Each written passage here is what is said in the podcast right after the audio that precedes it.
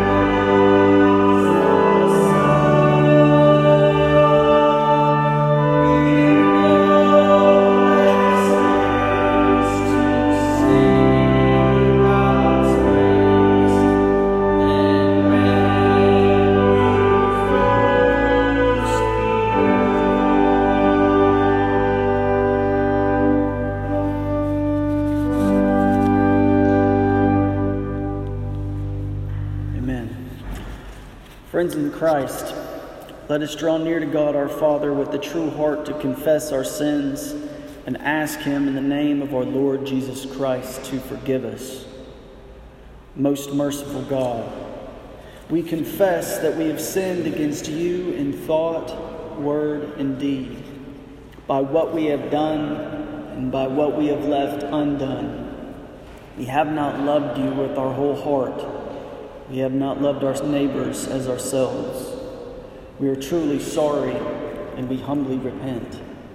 For the sake of your Son, Jesus Christ, have mercy on us and forgive us, that we may delight in your will and walk in your ways to the glory of your name.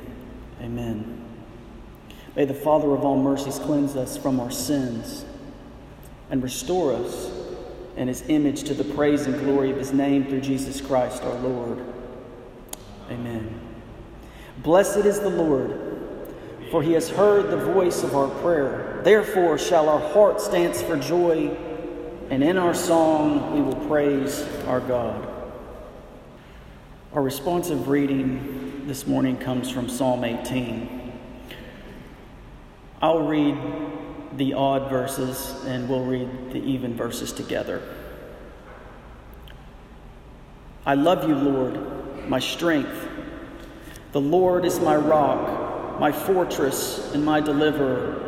My God is my rock, in whom I take refuge, my shield and the horn of my salvation, my stronghold. I called to the Lord who is worthy of praise, and I've been saved from my enemies. The cords of death entangled me. The torrents of destruction overwhelmed me. The cords of the grave coiled around me. The snares of death confronted me. In my distress, I called to the Lord. I cried to my God for help. From his temple, he heard my voice. My cry came before him into his ears. Our second hymn this morning is number seventy-eight, Great is Thy Faithfulness, hymn seven eight.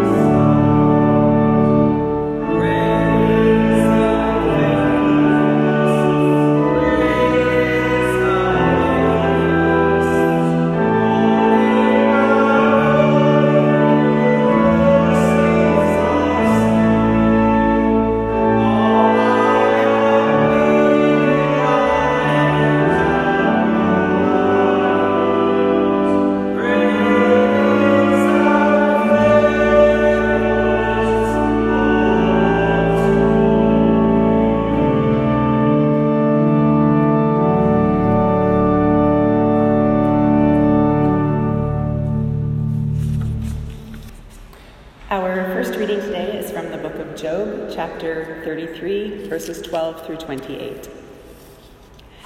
But I tell you, in this you are not right, for God is greater than any mortal. Why do you complain to him that he responds to no one's words? For God does speak, now one way, now another, though no one perceives it. In a dream, in a vision of the night, when deep sleep falls on people as they slumber in their beds, he may speak in their ears and terrify them with warnings, to turn them from wrongdoing and keep them from pride, to preserve them from the pit, their lives from perishing by the sword. Or someone may be chastened on a bed of pain with constant distress in their bones, so that their body finds food repulsive and their soul loathes the choicest meal. Their flesh wastes away to nothing, and their bones, once hidden, now stick out. They draw near to the pit, and their life to the messengers of death. Yet if there is an angel at their side, a messenger, one out of a thousand, sent to tell them how to be upright. And he is gracious to that person and says to God, "Spare them from going down to the pit. I have found a ransom for them. Let their flesh be renewed like a child's. Let them be restored as in the days of their youth." Then that person can pray to God and find favor with him. They will see God's face and shout for joy. He will restore them to full well-being. And they will go to others and say, "I have sinned. I have perverted what is right, but I did not get what I deserved. God has delivered me from going down to the pit, and I shall live to enjoy the light of life." This is the word of the Lord. The second reading is from the book of Matthew, chapter sixteen, verses twenty-one to twenty-eight. From that time on, Jesus began to explain to his disciples that he must go to Jerusalem and suffer many things at the hands of the elders, the chief priests, and the teachers of the law, and that he must be killed and on the third day be raised to life. Peter took him aside and began to rebuke him. "Never, Lord," he said, "this shall never happen to you." Jesus turned to Peter. Jesus turned and said to Peter, "Get behind me, Satan. You are a stumbling block to me. You do not have in mind the concerns of God, but merely human concerns." Then Jesus said to his disciples, "Whoever wants to be my disciple must deny themselves and take up their cross and follow me. For whoever wants to save their life will lose it, but whoever loses their life for me will find it. What good will it be for someone to gain the whole world, yet forfeit their soul? Or what can anyone give in exchange for their soul? For the Son of Man is going to come in his Father's glory with his angels, and then he will reward each person according to what they have done. Truly I tell you, some who are standing here will not taste death before they see the Son of Man coming in his kingdom." This is the word of the Lord. Thanks be to God. The sermon reading is from Ecclesiastes chapter ten, verses twelve through twenty. "Words from the mouth of the wise are gracious, but fools are consumed by their own lips. At the beginning their words are folly, at the end they are wicked madness, and fools multiply words. No one knows what is coming. Who can tell someone else what will happen after them? The toil of fools wearies them. They do not know the way to town. Woe to the land whose king was a servant and whose princes feast in the morning. Blessed is the land whose king is of noble birth and whose princes, princes eat at a proper time, for strength and not for drunkenness. Through laziness the rafters sag. Because of idle hands the house leaks. A feast is made for laughter, wine makes life merry, and money is the answer for everything. Do not revile the king even in your thoughts, or curse the rich in your bedroom, because a bird in the sky may carry your words, and a bird on the wing may report what you say." This is the word of the Lord. Thank you, Sarah. Ecclesiastes, at face value, comes across as a bit bleak and fatalistic. One of the things that repeats throughout the letter of the book is this phrase, everything under the sun. Under the sun means things on the world, in the world, on earth, which leaves the fatalistic perspective or the, the bleak outlook to be everything outside of heaven. Which means that there is actually motivation to live and to speak in ways that have meaning. There's value to what we do. Only if we keep that phrase under heaven. It implies that there is something out of this world that is worth living for. Today, in this passage in chapter ten of Ecclesiastes, I want to share a few things. Two main things. The first is our words demonstrate who our God is. Our words demonstrate who our God is. And second, our work reveals who we worship. Our work reveals who we worship. Starting in verse twelve, he says, "The words of the wise, the sage, the skilled, the educated are gracious." This word's often related to beauty, observing beauty. It's full of mercy. The words of the wise are gracious, but the fool, the stupid person, literally, their lips, their speech destroy. For the writer here, which many believe to be Solomon, there's two results in the way that we speak. The ways that our words demonstrate who our God is. The results are we can either bless others or we destroy ourselves. Oftentimes, we think that we can bless ourselves by our speech. People call this bragging. Or we can tear down others, maybe to make ourselves feel superior or better. But the writer here says that we can either bless others or destroy ourselves, because the words of the wise are gracious, but the fool's words destroy them, consume them. And it doesn't stop there for the fool. Verse thirteen says that it starts with folly and it ends with evil madness. There's this depiction of raving, evil, progression. And we've seen this in other parts of the Bible, specifically in Luke. Out of the heart pours forth speech. Or another way, wherever your treasure is, that's where your heart will be also. Matthew twelve, and interpreted Matthew fifteen. It's in Ezekiel, it's in the Proverbs, that how we speak is a reflection of what's inside. Or in other words, our words demonstrate who our God is.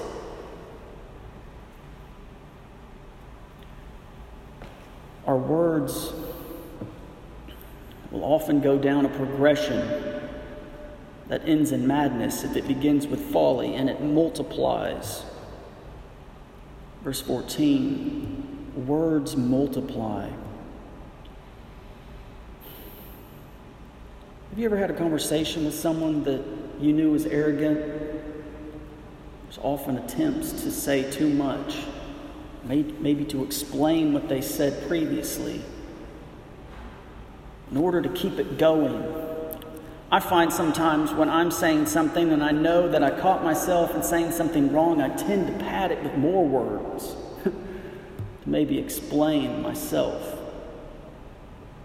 It's arrogance. But we have the question of, okay, if, if, if the author is telling us that we should speak words that bless others, otherwise it destroys ourselves. We have the question of, why shouldn't I brag? I have the right to say whatever I want.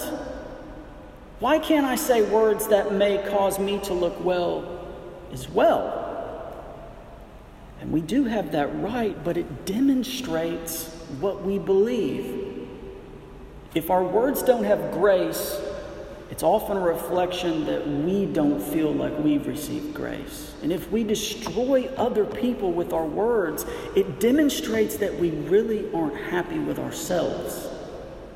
When we judge others, it appears in our own hearts, so the text says, that our hearts are full of judgment against us. Our words can destroy ourselves. Our words demonstrate who our God is. But our works also reveal who we worship. He says in verse fifteen, the toil of fools wearies them.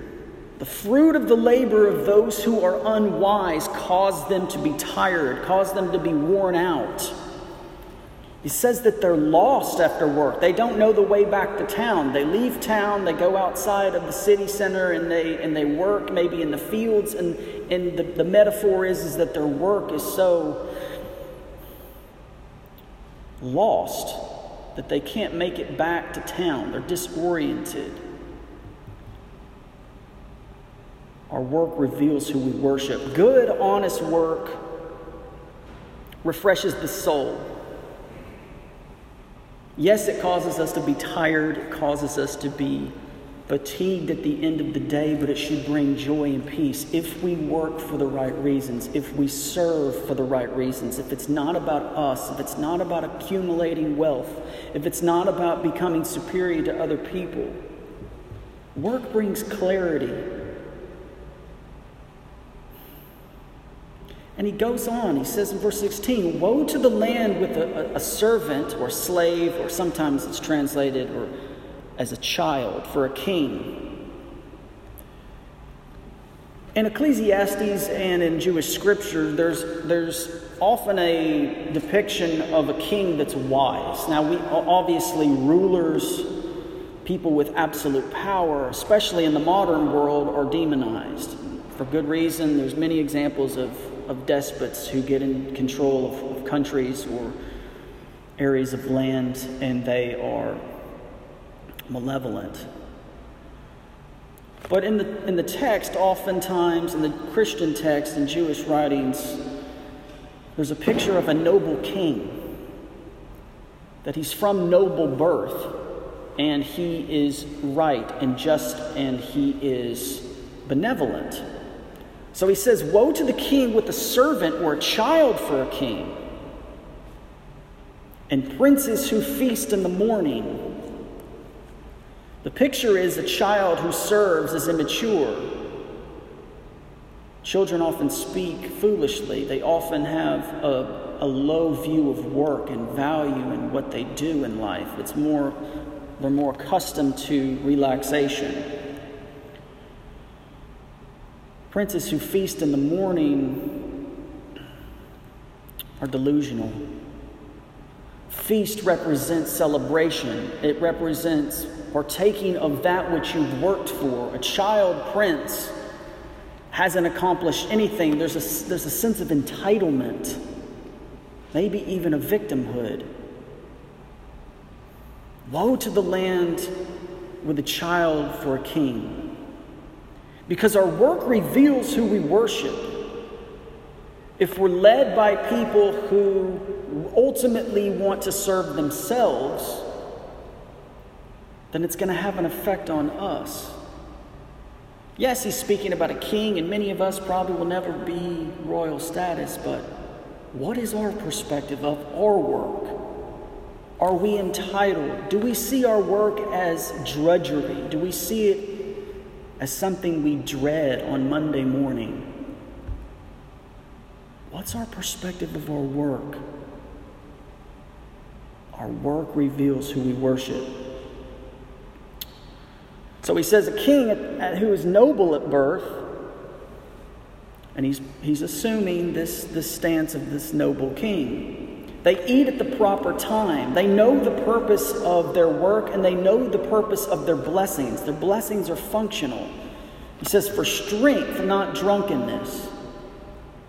As opposed to the person who works for power, they want to use that power. A person who wants, works only for money, they want to use that money for themselves. It's the same way that that he says in verse twelve that the wise want to bless, but the fool wants to ultimately serve oneself, and it consumes him or her. But the noble king uses the blessings of God for work, for service, for war, when they defend the innocent that, that they are over, not for indulgence. They use their blessings for the benefit of others, not for excess, not to hoard riches. Our work reveals who we worship, but the lazy, they know what needs to be done, but their their house, the text says in eighteen, their house falls into disrepair. Idle hands cause the house to leak. The willingness to do what is necessary to do the work that they have at hand, they don't see it valuable. They don't see what they do in the world as important, and therefore they face the consequences. And this is what this leads to when he says that it starts with folly and ends with madness. Verse seventeen, at first glance, it seems that he is prescribing these things. A feast for laughter. Wine makes merry. Money is the answer for everything. Wow, it, taking that out of context would seem to suggest something totally different than the teachings of Jesus. But this is the answer for the fool. This is the answer for the child prince. If I'm not happy, I'm going to throw a feast and conjure up some sense of joy. If I'm sad, if I'm depressed, I'm going to drink to cover up temporarily what I feel now. And boy, if I have enough money, if I'm the child of a king, I have enough money and power and ability and resources to cover up my problems. That's the perspective of the lazy person who, allow, who allows their house to fall into disrepair. Idle hands causes leaks. Fighting the symptoms of our lives instead of the problem. Cheap answers, quick fixes. Our work and our behavior reveal who we worship. Where does that lead the Christian? Our faith and our blessings in Christ have been given to us freely for us to bless others. If we hold them to ourselves, they die. Not that they go away, but they cease to be powerful. If we come here and worship God and claim the blessings of Christ through his death and resurrection, and yet we speak to others as if we want to build ourselves up, we destroy ourselves. It goes against what we believe. If we go to work and we start to fall into the ways of the world to where it's about money and it's about prestige and it's about building oneself up, the text says that there's destruction. And if, if this is Solomon writing this, he knows better than anyone who took it to the full extent of excess. Extremely rich, extremely successful. Had all the women that he could want, had all the drinks, all the parties, all the, the gardens and the castles, everything that probably the average person wants or wish they had.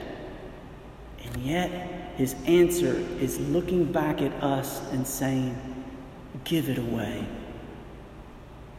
Not because you want to appear moral, but because of the blessings of God through Christ. Now, from our perspective, looking back at the gospel, it's what we're made for under the sun. Everything under the sun is meaningless. But if we look from the perspective from above the sun, from God's perspective, there's great meaning. There's great meaning in the words that you say to people, because your words will demonstrate who you worship. They'll demonstrate who your God is. If your words are blessing, it might suggest that you are coming from a place of blessing yourself. You've received blessing from Christ, and so you feel the freedom to bless other people. And your work and what you do and what you toil for, if you find your work tiring and you're stressed and you don't see the value of it, maybe you dread it on a Monday morning, you might be missing your purpose. You might be missing why God has you in that job. You might be misunderstanding that you have been sent to bless other people. Our work should bring joy, not angst, not dread, not a fear of Mondays. Lastly, these two things, our words and our work, they're a litmus test. We should read these words and reflect on our lives to see if we pass. And the thing is, is that if we look hard enough, and, and I find for myself, it doesn't take that long to look, maybe even in the last twenty-four hours, to fail in my words and my actions. Now, I could take that in some religious way and say, well, I'm going to do better next time. Or I could say, oh, well, I had reason for that. I, I had the right to say what I said. I had the right to have that perspective. But the real response should be, yes, I failed. And that's exactly why I need a Savior. That's exactly for why Christ came. Because Jesus says, out of the heart pours forth speech. But at the same time, he says, I've come as the physician to heal the sick. He acknowledges that what comes out of the heart is evil. But he doesn't just come to judge. He comes to raise us up with him and say, you have been washed clean. You have been blessed in Christ. Not because of your perfection. Not because you can pass this test. But because he passed the test. And God valued and respected and honored Jesus so much that he freely blesses us when he could have come to earth and just blessed himself. He saw it as destruction if he came to brag. He saw it as destruction if he was born in some castle on the mountain of David. Came to a manger, humble. Why? Because he knew where his true blessing was, above the sun, not under it. What's your perspective this morning? It's not too late. You can look back and say, I failed over and over and over these tests of words and work. My God is myself. I worship the world. I failed.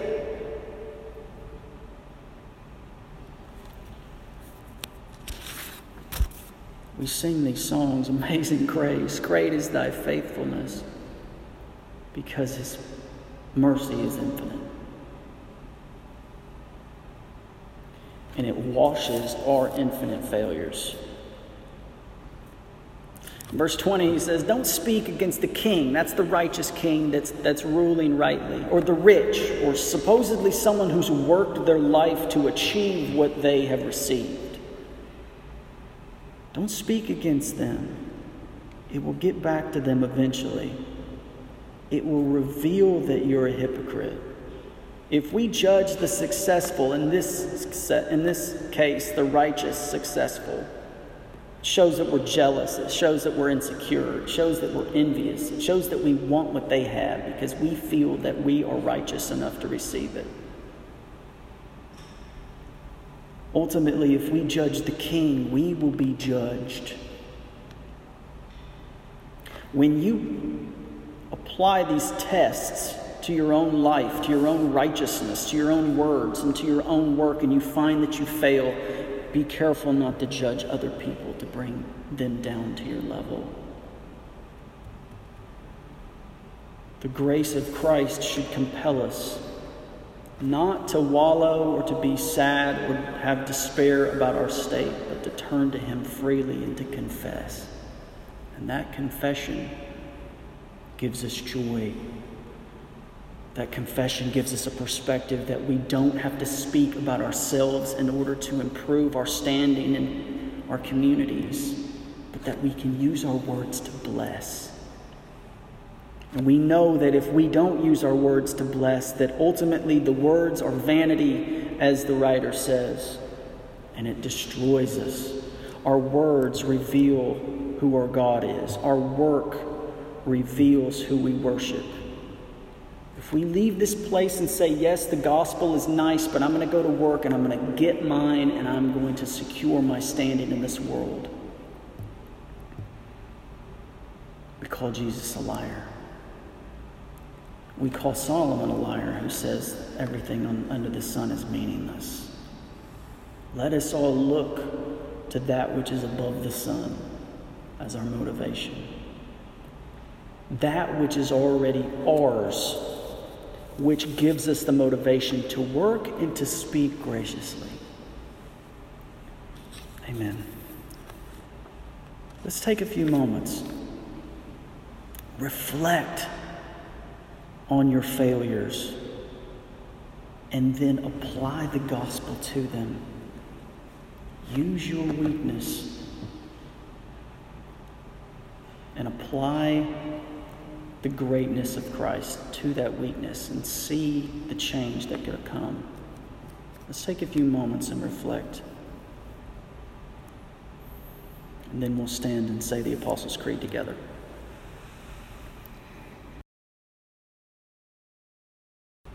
Let's stand together and declare boldly that which Christians believe and have always believed.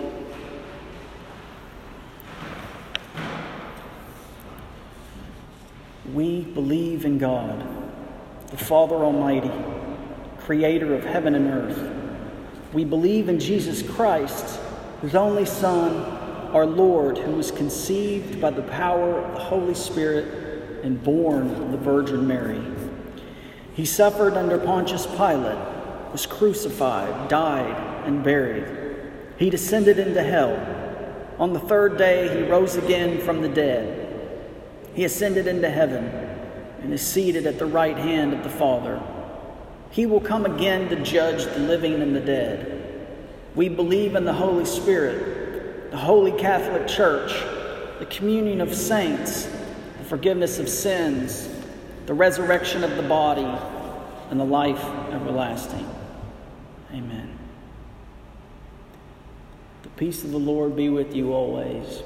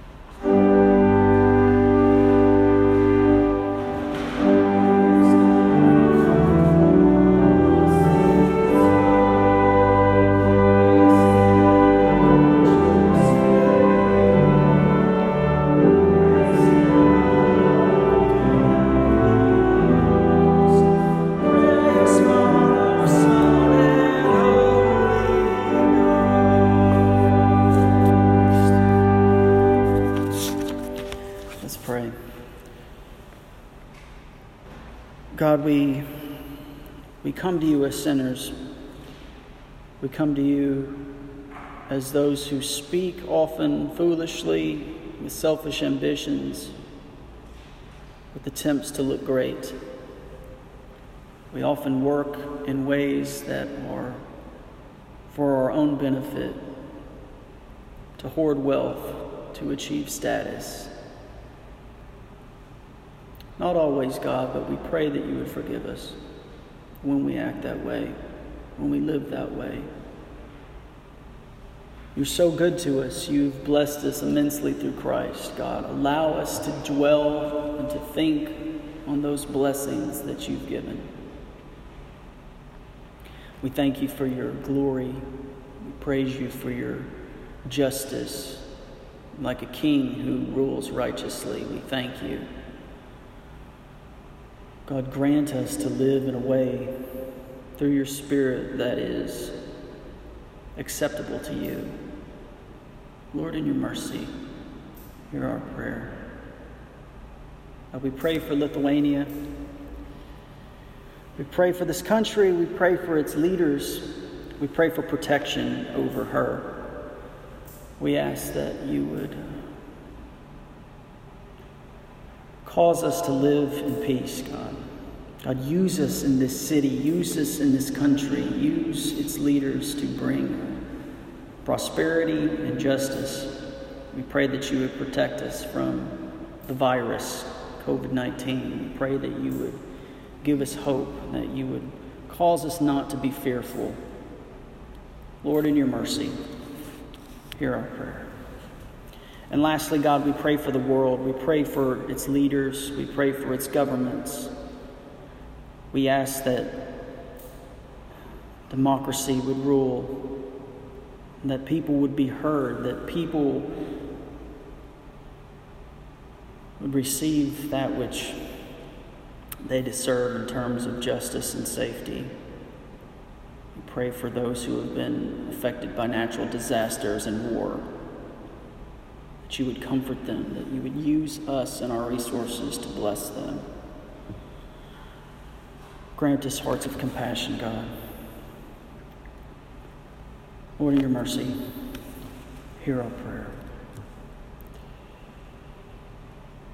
Let's pray in the words which Christ left us, as indicated on our sheet. Our Father in heaven, hallowed be your name. Your kingdom come, your will be done, on earth as it is in heaven.